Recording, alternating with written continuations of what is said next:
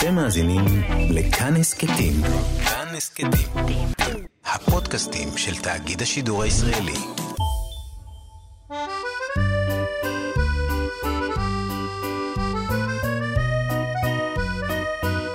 בסוף המאה ה-19, שתי האחיות, סטפני וקרולין טאטן, ניהלו בית מלון לא רחוק מפריז. הן היו נשים מבוגרות, דמואזל. קרולין הייתה אמונה בעיקר על הניהול השוטף, ועיקר אחריותה של סטפני היה על הבישול.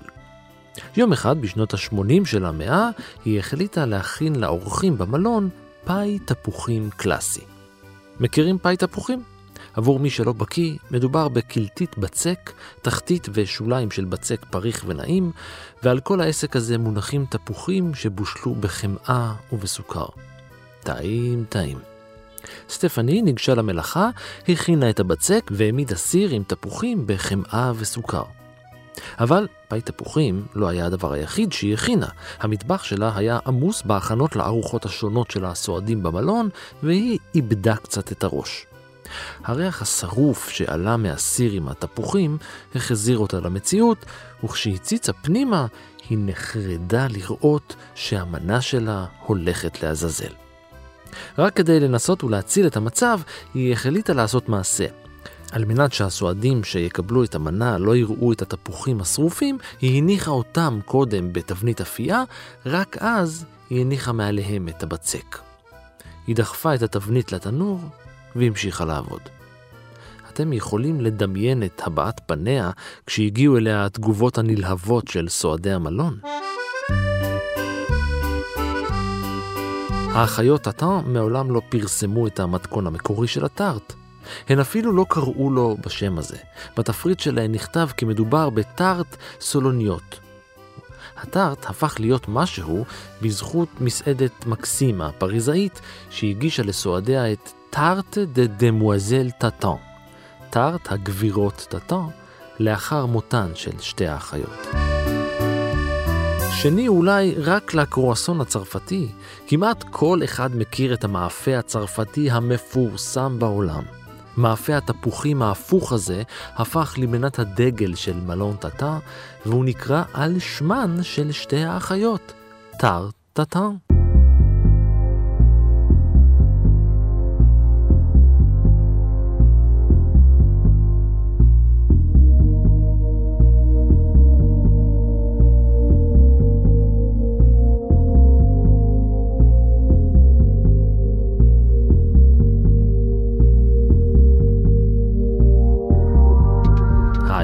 אני רן מנהר ואתם על מנהר הזמן. מדי פרק אנחנו מספרים לכם על מקרה שקרה בעבר מזווית שכנראה עוד לא הכרתם. הפעם אני מציע לכם להצטייד בכלי כתיבה ובתיאבון בריא, כי הפעם אנחנו יוצאים לגלות את ההיסטוריה של כמה מהמאכלים המפורסמים ביותר בעולם, ואולי גם לקבל כמה מתכונים קלאסיים על הדרך. אנחנו פותחים, כמקובל, בארוחת בוקר.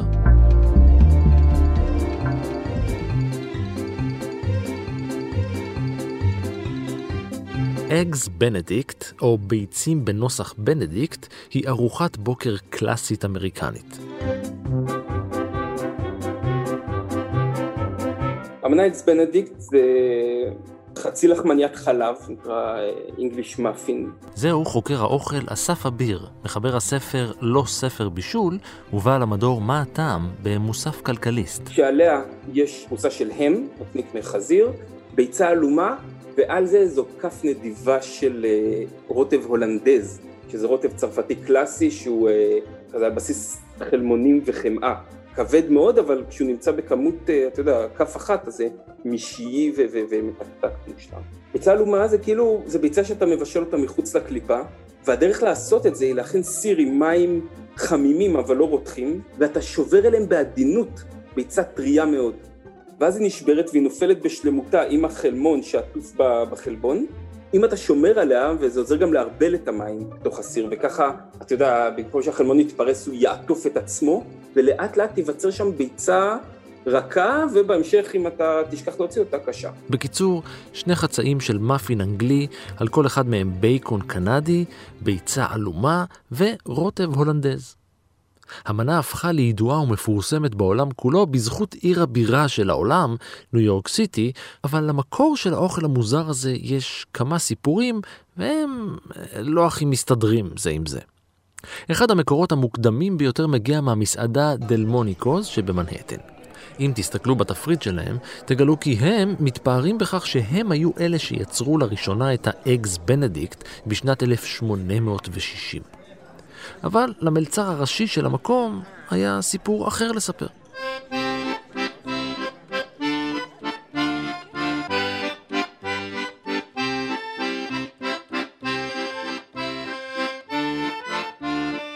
אוסקר צ'ירקי נולד בשנת 1866 בשוויץ והיגר לאמריקה כשהיה בן 17.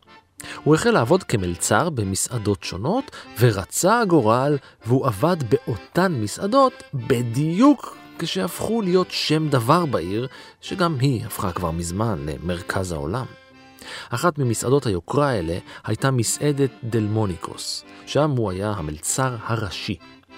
די מהר הוא התברג להיות המלצר הראשי של מלון וולדורף אסטוריה בשדרה החמישית בניו יורק. מלונות יוקרה בסוף המאה ה-19 היו איפה שקרתה הקולינריה הגבוהה ובכלל ההיי סוסייטי והיום זה קצת נשכח כשכולנו הולכים למסעדות שף אה, עיליות. אבל אז באמת וולדורף היה, היה מקום שבו המסעדנות קרתה, אסקופייה דרך אגב, השף המכונן של המאה העשרים היה השף של הריץ קרלטון בפריז. אחד הדברים שוולדורף עזר להם זה שהוא היה חלק מהמגמת פישוט של המטבח.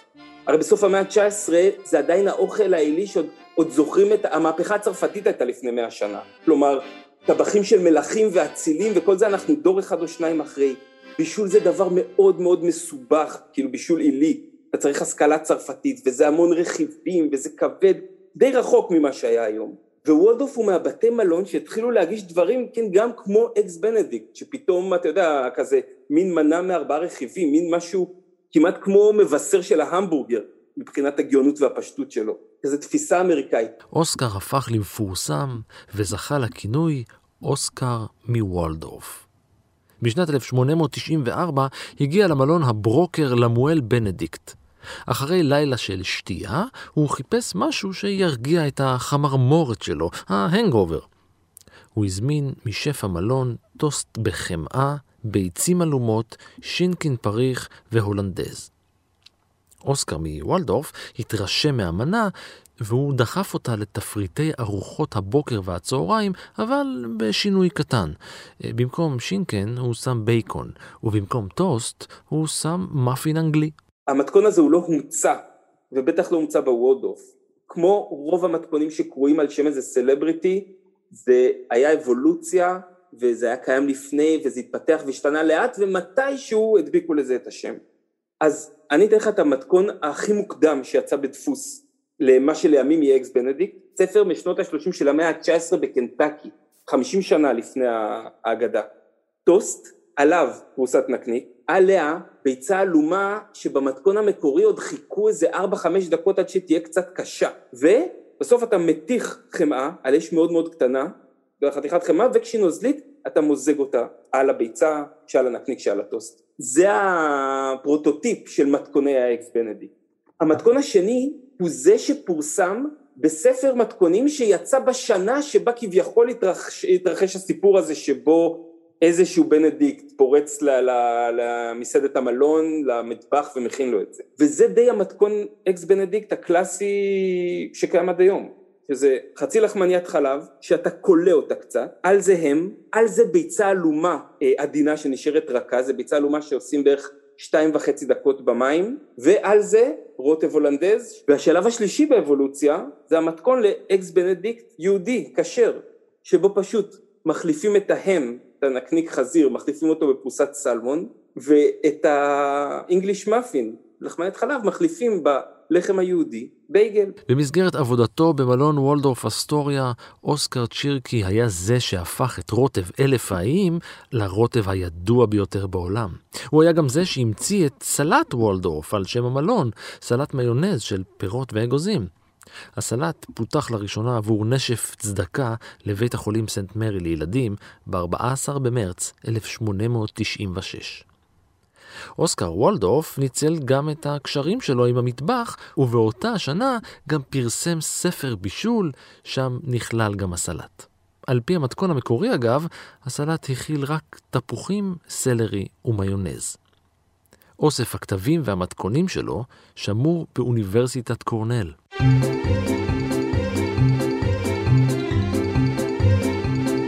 טוב, פתחנו עם ארוחת בוקר, אז למה שלא נוסיף לה גם איזה בייגל טוב?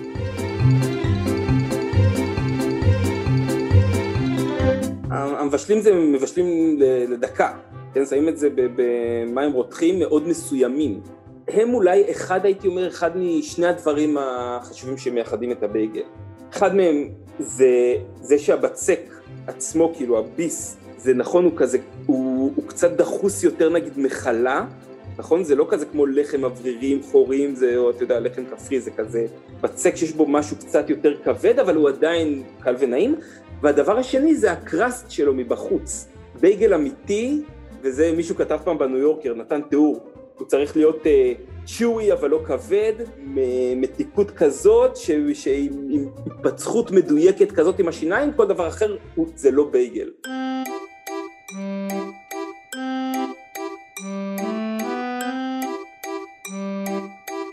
המילה בייגל חדרה אל היידיש מגרמנית. בויגה היא טבעת או צמיד. אומרים שהחלק החשוב ביותר בבייגל הוא החור שלו. למה? באופן רשמי, הבייגל עגול כדי להפחית את זמן האפייה ולאפשר אפייה אחידה יותר. אבל כיאה לכל סיפור עם, ובטח שבטח סיפור עם פולני, גם כאן יש גרסאות למקור של הצורה. על פי האגדה, הצאר אילץ את התושבים לשלם עשירית מכל כיכר לחם שנאפתה, מאמצע הכיכר, מהחלק הרך ביותר. חכמי חלם אה, התחכמו. הם עפו כיכרות קטנות עם חורים באמצע.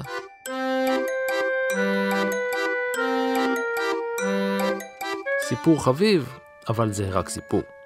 ההיסטוריה של הבייגל היא ארוכה ועתיקה, והיא לוקחת אותנו הרחק אל הקהילה היהודית הפולנית של המאה ה-17, כשבשנת 1610 נזכר לראשונה המאפה המיוחד הזה בשמו ביידיש, בייגל. בתקנות הקהילה היהודית של קרקוב פורסם באותה השנה כי נהוג היה לתת לנשים יולדות בייגל כמתנה. תוך שנים ספורות הפך הבייגל לאחד ממוצרי היסוד במטבח הפולני. מפולין נדד הבייגל עד לארצות הברית על ידי מהגרים יהודים שהקימו בניו יורק, שוב ניו יורק, את ה Bagel Bakers Local 338.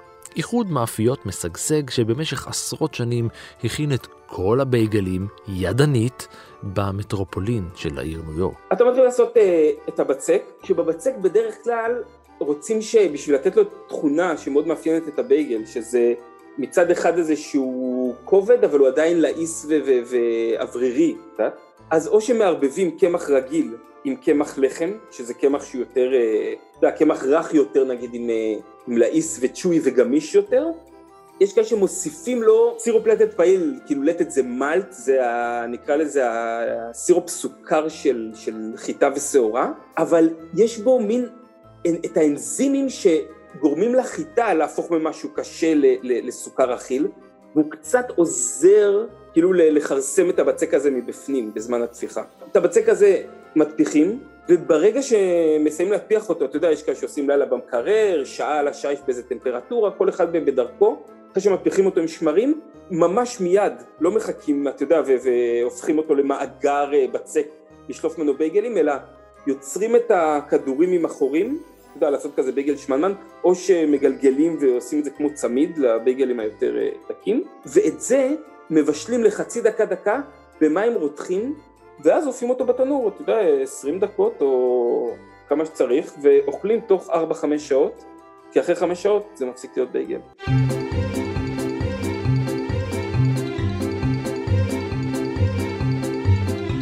לצד הבייגל, בארוחת הבוקר אנחנו אוכלים גם סלט.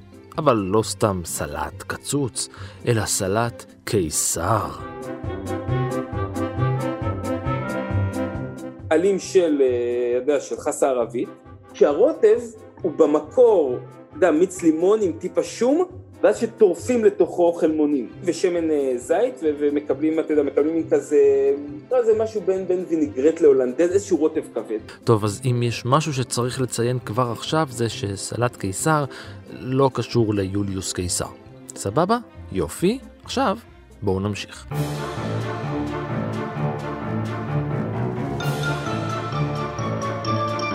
ככל שאנחנו יודעים, הסלט הומצא בטיחואנה שבמקסיקו על ידי מהגר איטלקי. כן, אני יודע, זה יותר מדי מקומות לא קשורים, אז בואו ננסה לעשות סדר.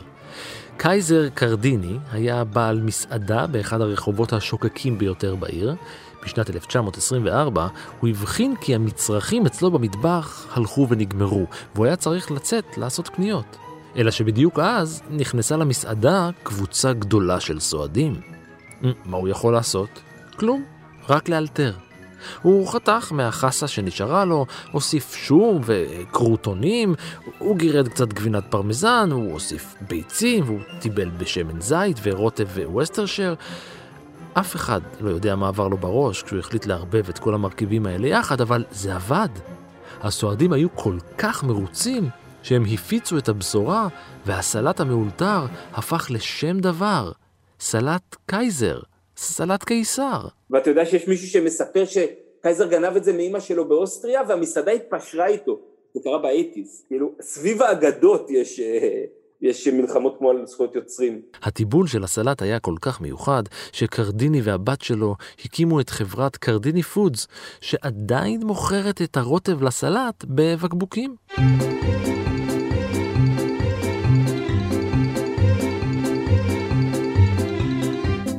אחת מארוחות הבוקר הפופולריות בעולם היא הפנקייק. מה שהופך את הפנקייק לפנקייק זה לדעתי הבלילה. כאילו יש את הפנקייק האמריקאי, זה מה שאנחנו חושבים עליו, הערימה הזאת, stack of pancakes עם המייפל, אבל בעצם זה אחד, ה, אתה יודע, זה אחת מהארוחות בוקר והארוחות בכלל העתיקות בעולם. ובספר המתכונים אפיציוס מרומא העתיקה, יש מתכון לפנקייק, בלינצ'ס, אם אתה בסוף כאילו, אתה יודע, אתה חוזר למתכון זה, זה, זה פנקייק. את, נכון שאומרים על אפייה שזה משהו נורא מדויק, שכאילו בישול זה עם הרגש, ואפייה אתה צריך להיות מהנדס ולדייק על הגרם. וזה לא נכון. בעצם בין לחם דחוס וכבד לבין פנקייק, עם כל הקשת שיש באמצע, נגיד לחם יותר כפרי ופראי וג'בטה, שזה כמו לחמניה שהיא קרסה קצת כזאת, ופוקאצ'ות ופנקייק ומצה שם איפשהו באמצע, אתה רואה שכולם נמצאים על איזשהו רצף של יחס בין קמח ומים, ולכן גם אם אתה רוצה סתם לאפות משהו, הרבה פעמים אם אתה, אתה יודע, תלך עם הפיל, עם, ה, עם איך שזה נראה, עם, ה, עם המגע ביד של הלישה, יצא לך אוכל.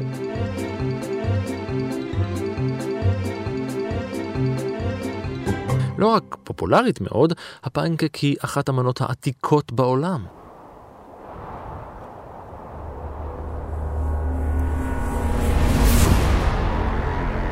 ב-19 בספטמבר הגיעו הלמוט ואריקה סימון, שני מטפסי הרים גרמניים, לגובה של יותר משלושה קילומטרים על האלפים האוצטליים בין אוסטריה ואיטליה. באחד המעברים הם הבחינו לפתע בגופה קבורה בשלג הקפוא.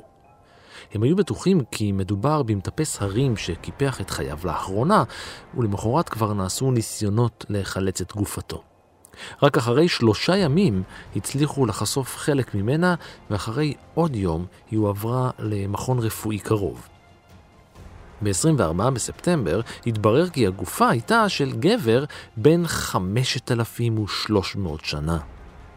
הוא זכה לכינוי אוצי, איש הקרח, המומיה האנושית הטבעית העתיקה ביותר הידועה באירופה, והסיבה שאני מספר לכם עליו היא כי לצד שאריות בשר של צבי אדום ויעל, בבטנו של אוצי מצאו החוקרים חיטה תכונה ושאריות פחם, מה שמעיד על כך שאוצי אכל פנקק שבושל על גחלים.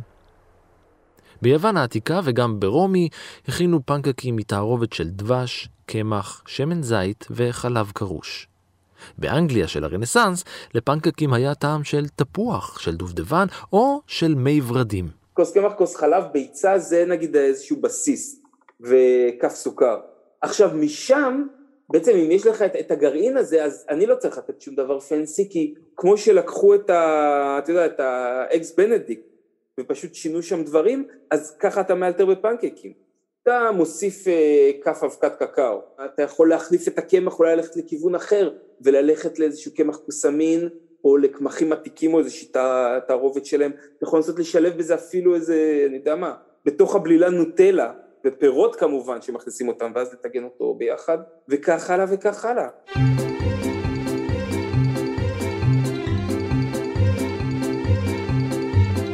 אין ארוחת בוקר אמריקנית קלאסית בלי בייקון. בכלל, אוכלים בייקון כבר 3,500 שנה, עוד לפני שהייתה אמריקה. בייקון בגדול זה איזה נקניק שעשו במקור מחזיר, שזה היה, אתה יודע, בהמה נפוצה, בהמת המשק הנפוצה בארצות הבייקון.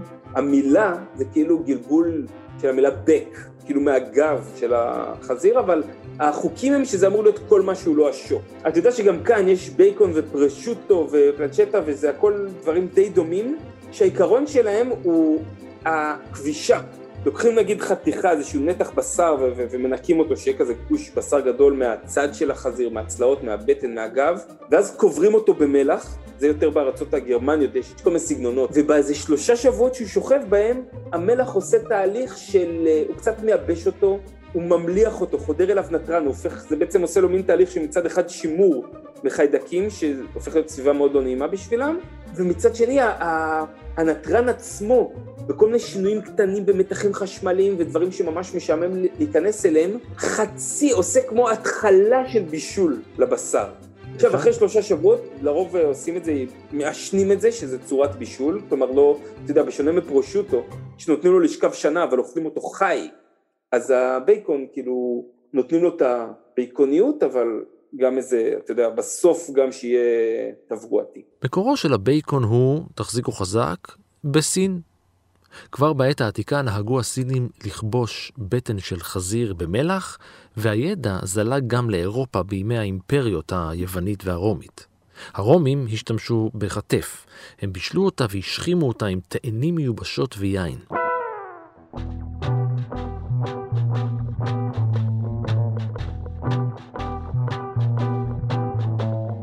בפרק יח"צ גורר יח"צ, סיפרנו לכם כאן על אדוארד ברנייז, האיש שלימד את האמריקנים איך אוכלים בייקון. בתחילת שנות ה-20 שכרה את שירותיו חברת ביצ'נאט פאקינג על מנת להעלות את מכירות הבייקון שלה. כל עוד רוב התושבים באמריקה גרו באזורים מבודדים ומרוחקים מהערים הגדולות, ארוחת בוקר עם בייקון על שולחן חוות המשפחה היה דבר שבשגרה. אולם לאחר המהפכה התעשייתית, המצאת דגני הבוקר ותהליך האיור המואץ, האמריקנים נטשו את ארוחת הבוקר המורכבת ועברו לאכול דברים פשוטים יותר, כמו כוס קפה או מיץ עם דגני בוקר.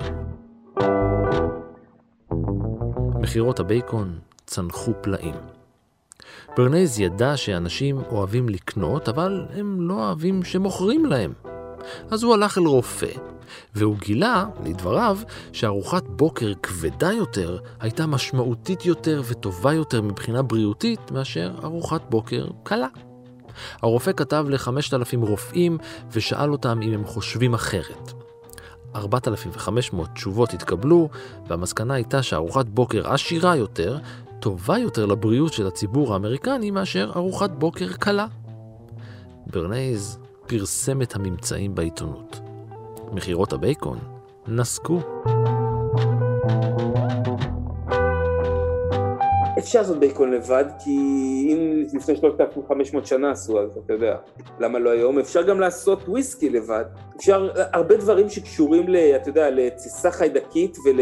הם לוקחים זמן ובהם אתה קצת נותן לחיידקים לנהל את המלחמות ביניהם ו- ואתה מפקח מבחוץ. אתה כמו חקלאי כזה שמשקה את האוכל ומקווה שיצמח משהו טוב. אז את הדברים האלה לא כדאי לעשות בבית. כי אתה יכול, אתה יודע, אתה יכול לטעות נגיד, או, או החיידקים שלך יפסידו, ו- ואז אתה תאכל את זה נגיד ותתעוור, אתה מבין? כאילו, זה, זה, זה לא צחוק הדברים שיכולים לקרות בבשר בשלושה שבועות.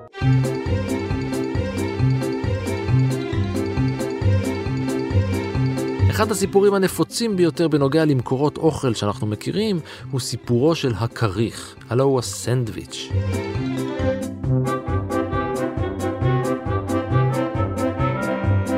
על פי הסיפור, הפוליטיקאי האנגלי ג'ון מונטגיו, הארל הרביעי של סנדוויץ', עיר במחוז קנט שבאנגליה, שחי במאה ה-18, היה מכור להימורים.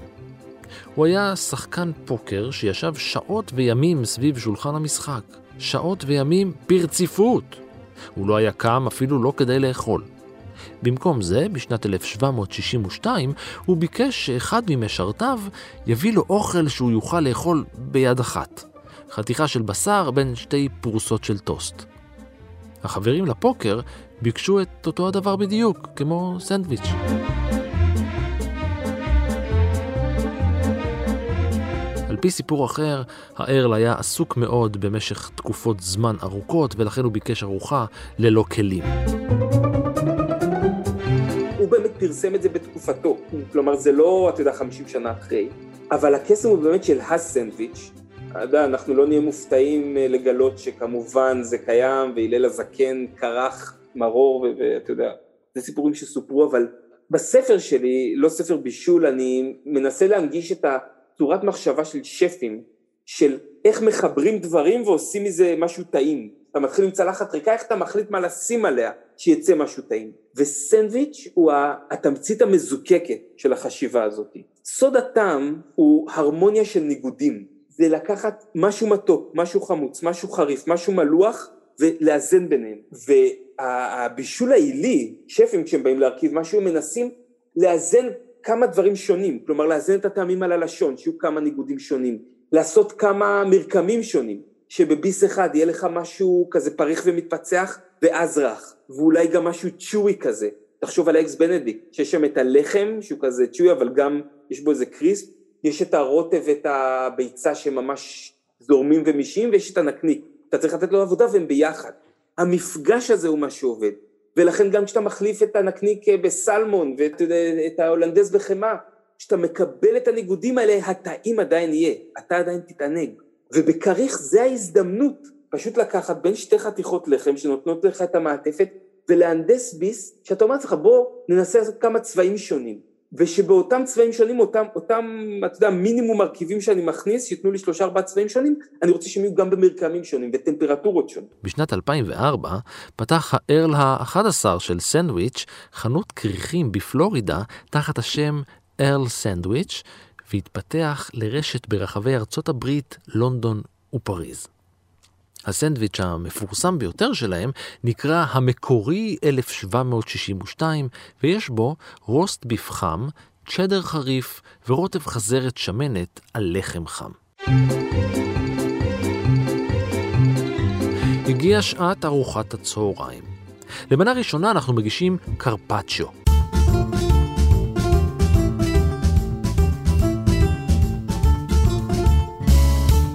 קרפצ'ו זה פילה בקר, שהקפאת אותו, חתכת דק, שמת את ה... לא יודע, את הפרוסות שחתכת כזה על, על משטח, שמת עליהם משהו, איזה קרש, ואז בעדינות, עם פטיש חזק ויד רגישה, נתת מכות ושיטחת את זה עד ל... הכי קרוב לדף. ואז את הדף הזה של בשר נע, שהוצאת מהמקפיא אחרי שהקפאת איזה שעתיים, אתה נגיד עומד, נותן לו במקרר או זה, נותן לו לאט לאט לאט להתקרב להפשיר, הוא דק מאוד, ואז אתה מטבל אותו בכיף ואוכל אה, יופי של אה, מנה. הקרפצ'ה הומצא בשנת 1950 על ידי ג'וזפה צ'יפריאני מוונציה.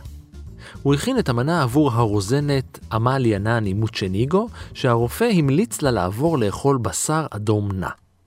כיוון שהבקר הוגש עם לימון, שמן זית וכמהין לבנה, או גבינת פרמזן, צ'יפריאני קרא למנה שלו קרפצ'ו, על שם הצייר הוונציאני ויטורי קרפצ'ו, שציוריו היו ידועים בגוונים האדומים-לבנים שלהם.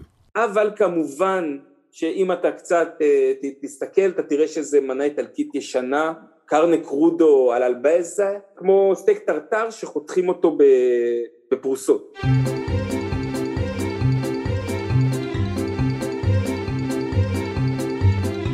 אופציה אחת למנה עיקרית היא המבורגר. אם אתם חושבים שאתם מכירים את ההיסטוריה של ההמבורגר, בואו נחזור אל ימי הביניים ואל השבטים הנודדים של מערב אסיה. אחד העמים האלה היו הטטרים, שהרחיבו את השטחים שבשליטתם ופלשו אל מרכז אסיה ואל מרכז אירופה. הם נהגו לאכול את הבשר שלהם חי. הם ריככו אותו מתחת לעוקפי הסוסים שלהם, ואז הם אכלו את הנתחים כשהם גרוסים בצורה גולמית.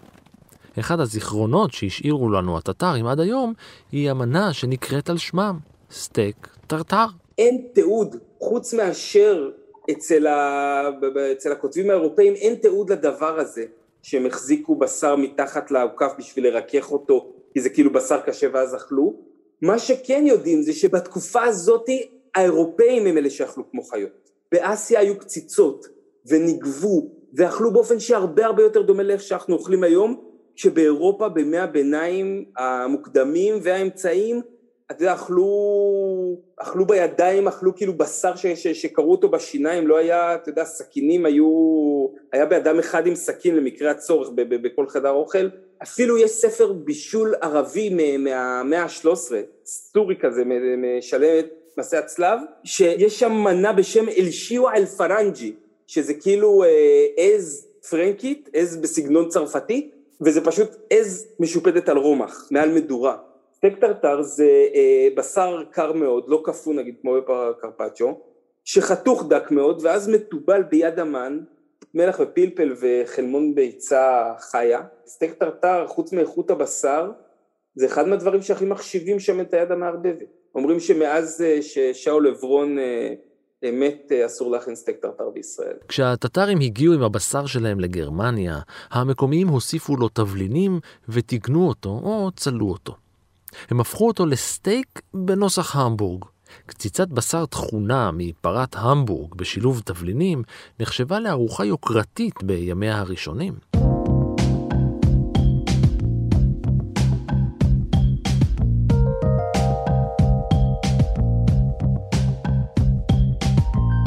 בשנות ה-80 של המאה ה-19 הגיעו לארצות הברית מהגרים גרמנים רבים שיצאו מנמל המבורג. הם הביאו איתם את המנה שזכתה לשם העיר ממנה הגיעה. אנחנו לא יודעים מי, אבל מתישהו מישהו החליט לשים את הבשר בין שתי חתיכות לחם כדי להקל על האכילה בזמן עבודה. ב-1904 הוצגה המנה כפי שהיא כיום ביריד העולמי בסנט לואיס.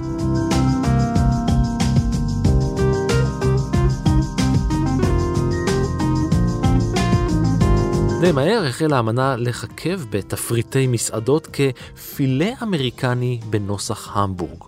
והסלנג האמריקני הפך את כל התיאור הארוך הזה להמבורגר.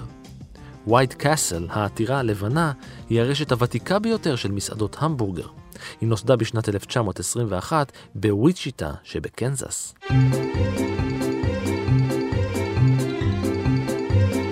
טוב, ואי אפשר להזכיר המבורגר ולא לדבר על קטשופ, נכון? סיפורו של הקטשופ הוא ארוך ומורכב, ויש בו המון תככים ומזימות במרוץ לרישום הפטנט על הרוטב האדום, וגם היום נמשכים המאבקים על זכויות השימוש במתכון זה או אחר, ואפילו במילה קטשופ עצמה.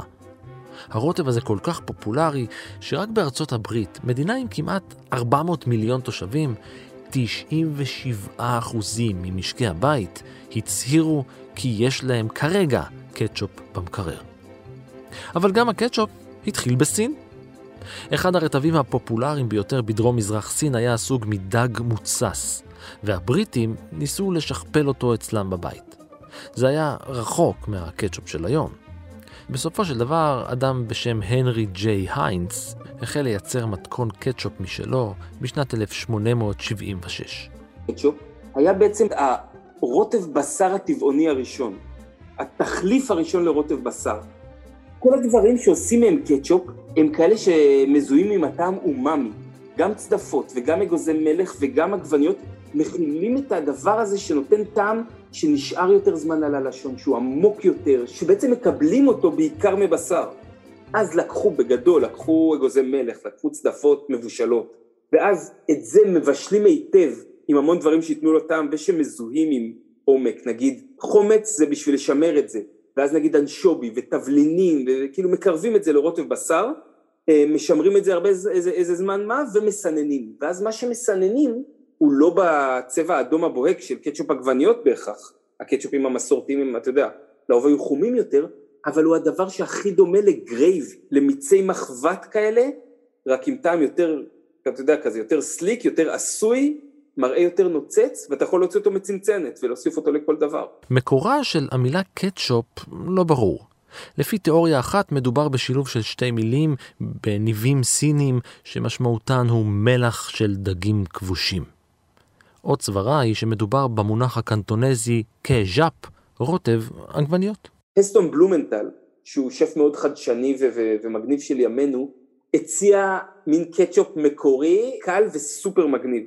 זאת אומרת שאתה קונה הרבה מאוד, בוא נגיד, שניים שלושה קילו של עגבניות שוות, מגי או זה, ו- ובעונתן בקיץ, שזה לא עכשיו, אתה מרוקן מהן את כל המים עם הזרעים, ממלא סיר, שיהיה רק מי עגבניות, בלי הבשר ובלי הקליפה, ואת זה על אש קטנה קטנה קטנה אתה כל היום מצמצם, או שעה קלה מצמצם, תלוי כמה הכנסת, עד שבסוף נשאר לך משקע דקיק של מין סירופ עגבנייתי כבד מאוד, ואוממי מאוד וחזק מאוד מאוד, זה לא בדיוק טעם של קטשופ, אבל על זה, את זה אתה יכול להתחיל לטבל קצת, אתה יודע, אבקת שום, אה, מלח, פיפל, אני יודע מה, מיץ לימון אם אתה רוצה, כאילו, טיפה לשחק ולדייק את הטעם הזה, ויש לך בעצם את הקטשופ של אסטון בלומנטל.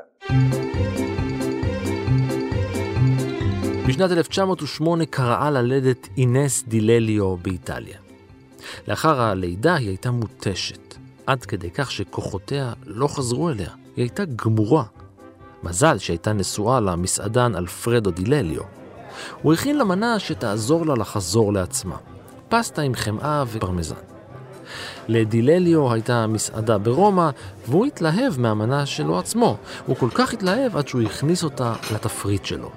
הוא קרא לה פטוצ'יני al burro, פטוצ'יני בחמאה. אל המסעדה הגיעו מארי פיקפורד ודגלס פיירבנקס, הם היו שניים מכוכבי עולם הקולנוע האילם האמריקני, והם התלהבו מהמנה כל כך שהם ייבאו אותה לארצות הברית. מאז היא ידועה בכל העולם על שם היוצר שלה, פטוצ'יני אלפרדו.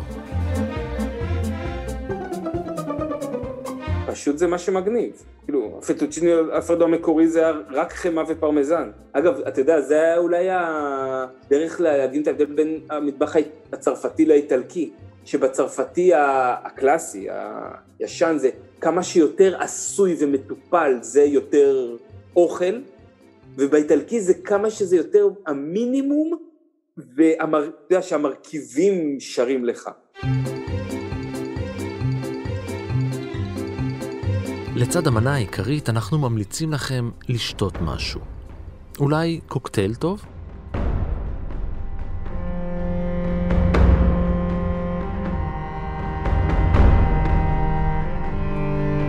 כילדה החמישית מבין שש, והיחידה ששרדה מעבר לגיל הינקות, מרי טיודור גדלה כבת אצולה.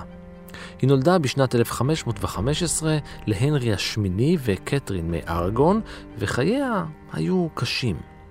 אביה רצה בן, וכשלא נולד אחד כזה, הוא ביטל את נישואיו לקתרין, התחתן עם אישה אחרת, ומרי הוכרזה כממזרה. עם זאת, נראה שהיא הצליחה לפלס את דרכה אל כס המלכות, כשאחיה למחצה, אדוארד השישי, מת משחפת בגיל 15. אך המשפחה ממש פחדה שאם היא תהיה מלכה, היא תחזיר את כל הממלכה לקתוליות.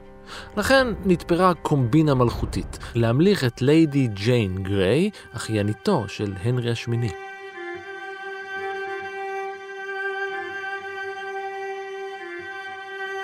אולם התמיכה הציבורית במרי גברה, והיא זו שהוכתרה למלכת הבריטים. חמש שנותיה הראשונות בתפקיד היו אלימות ונוראות. היא אכן המירה את הממלכה לקתוליות והיא רדפה את הפרוטסטנטים, במהלך ימי שלטונה היא הרגה כ-300 מהם. בשל כך, ולמרות שהיו מלכים שהרגו הרבה יותר ממנה באלפים, היא זכתה לכינוי הנצחי מרי המגואלת בדם, בלאדי מרי. ניסיונה להמיר את דת הממלכה לא צלח, ולאחר מותה ב-1558 חזרו כולם לפרוטסטנטיות. 400 שנה אחרי זה, בחג ההודיה של 1911, נפתח בפריז בר אמריקני בשם ניו יורק בר. המקום הפך לנקודת מפגש עבור חיילי ארצות הברית במלחמת העולם הראשונה, אך ב-1923 נמכר המקום להארי מקלון הסקוטי, ששינה את שמו להאריס ניו יורק בר. המקום עדיין פועל כיום. בימים ההם החלו להגיע למקום כל המי ומי, וגם חיילים רוסים. במיוחד עבורם, אחד הברמנים הצעירים החל להתנסות במשקאות חדשים הכוללים וודקה. בסוף הוא מצא שילוב מושלם עם מיץ עגבניות. הלקוחות השתגעו על זה. האמריקנים הביאו את הרעיון ליבשת החדשה, וזה הפך לשוס כל כך מוצלח, שאותו ברמן קיבל הצעה ולקח אותה. הוא עבר לארצות הברית ב-1934 והפך לאחד הברמנים הנודעים ביותר בעיר עד שפרש בשנת 66. זה וודקה, מיץ עגבניות ואני יודע מה, יש כאלה ששמים רוטב ורצ'סטר או מיץ לימון ופיפ אחד, כאילו, הדבר עצמו זה מתכון ומשקשקים את זה ביחד. מה שנחמד בבלאדי מרי זה שהוא יש, הוא קצת כמו מימוזה של גברים. אחת האגדות מספרת שהברמן פשוט קרא למשקה על שם המלכה מרי טיודור המגואלת בדם. אגדה אחרת מגלה שזה היה בכלל רעיון של אחד הלקוחות, רוי ברטון, כמחווה למלצרית האהובה עליו במועדון לילה בשיקגו, בשם Bucket of Blood, דלי של דם. שם המועדון נולד מדלי המים המטונפים שרוקן לרחוב לאחר ניקיון המועדון מכל התגרות האלימות בו. מה יותר טוב מלסיים עם קינוח? לסיים עם שני קינוחים.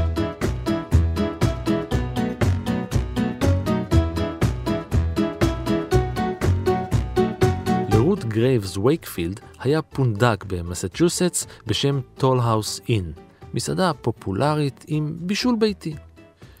בשנת 1938 היא ובעלה התכוננו לאפות כמה עוגיות שוקולד חמאתיות, הסוג האהוב ביותר על הלקוחות שלהם. הגשנו עוגיית חמאה דקה עם אגוזים יחד עם גלידה, היא סיפרה, ונראה שכולם אהבו את זה, אבל ניסיתי לתת להם משהו אחר. תוך כדי הכנה, במקום להשתמש בשוקולד מיוחד לאפייה, היא קצצה אל התערובת חפיסת שוקולד שקיבלה מאנדרו נסטלה. נסטלה. שוקולד חצי מתוק. שוקולד לאפייה זה פשוט שם לשוקולד שהוא 100% קקאו. כאילו, אתה עיסת הקקאו שאותה מערבבים בסוכר ועושים שוקולד וכאלה, אז כמו שיש שוקולד 70 99 100 אתה קורא לזה שוקולד לאפייה. ושוקולד צ'יפס זה בדרך כלל הרבה סוכר, זה כזה יותר בין שליש לחצי הרבה פעמים. במקום להתמוסס בבלילה, נתחי השוקולד נותרו שלמים. היא קראה לעוגייה החדשה עוגיית קראנץ' שוקולד של טול האוס. עוגיית השוקולד צ'יפס נולדה. היא מכרה את המתכון לחברת נסטלה, שבתמורה סיפקו לה שוקולד למשך שארית חייה.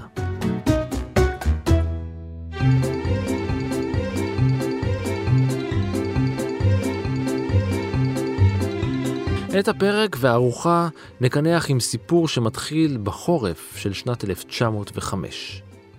פרנק אפרסון, בן ה-11, היה צמא וניגש למטבח בביתו שבקליפורניה להכין לימונדה. בעזרת מקל ערבוב מעץ הוא ערבב אבקת סודה לשתייה בטעם לימון בכוס עם מים ויצא למרפסת. הערב החל לרדת, ופרנק הקטן שכח את המשקה שלו על מעקה המרפסת כשהלך להתכונן לשינה. זה היה לילה קר, ובבוקר נזכר פרנק במשקה שלו. הוא ניגש אל המעקה וגילה כי הלימונדה שלו קפאה בתוך הכוס. משהו ניצת במוחו של הילד, אבל מה יש לעשות עם זה? הוא בסך הכל ילד. הוא הכין את המשקה הקפוא עוד כמה פעמים ונתן לחברים שלו שפשוט מתו על זה. זה יהיה להיט, הוא חשב לעצמו, ושמר את התגלית שלו במשך 18 השנים הבאות. בשנת 1922 הציג אפרסון את ההמצאה שלו בנשף של שירות הכבאות באוקלנד, והמוצר שלו התקבל בהתלהבות יתר. אחרי שנה, בגיל 29, הוא רשם אותו כפטנט. הוא קרא לו אפסיקל, שילוב של אפרסון ו icicle, נטיף קרח באנגלית, pop ice. ואחרי עוד שנה הוא רשם כפטנט גם את כל הממתקים הקפואים או סוכריות הקרח. במילים האלה ממש. הקרחון שזה עתה נולד, הגיע בשבעה טעמי פירות ושווק כסוכריה קפואה וגם כמשקה על מקל. תראה, כשאתה עושה מיץ ושם בפריזר, אז uh, המים משנים את הצורה שלהם ונהיים גבישי קרח, וכבישי קרח זה כבר, זה לא מים, אה, אתה יודע, זה לא מים קרים נורא ויותר מוצקים. זה לא כמו, אתה יודע מה, חמאה שמשנה מצב צפירה, הם ממש משנים את המבנה שלהם. ובקרטיב כאילו מערבבים שם משהו שמונע את ההיווצרות של הכבישים האלה.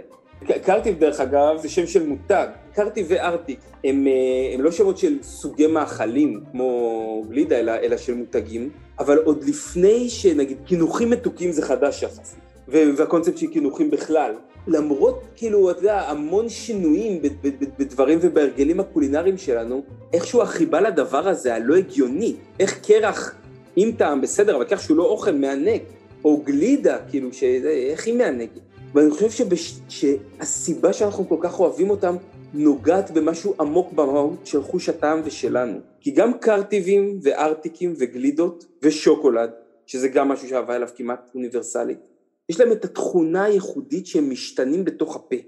הם נמסים על הלשון, וזה איזשהו עונג עצום כשלעצמו.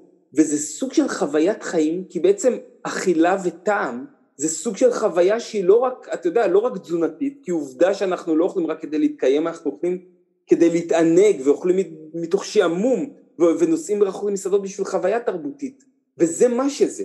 זה סוג של חוויה שאנחנו חווים דרך החוש הזה. יש דברים שאנחנו שומעים ודברים שאנחנו רואים ודברים שאנחנו מתחברים אליהם כימית ובכולם משהו בשינוי ובחיים ובתנועה כל מדיום, אתה יודע, וכל חוש עם, עם השפה שלו, אבל משהו בחיות הזאת ובתנועה הזאת ובדחף הזה נראה לי מתקרב למה שעושה לנו טוב ולמה שאנחנו רוצים להרגיש.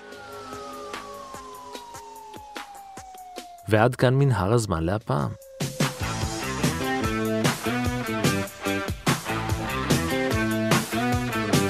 תודה לאסף אביר, תודה גם לאור מנהר שליקק את האצבעות והיה על ההפקה, ולאייל שינדלר שבחש וערבב והיה על העריכה.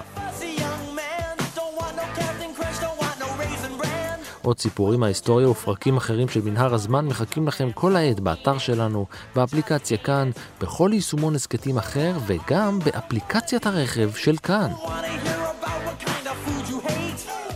אתם גם מוזמנים להמשיך ולעקוב אחריי ברשתות החברתיות, בפייסבוק ובטוויטר, להגיב, להעיר, ובעיקר להתחבר.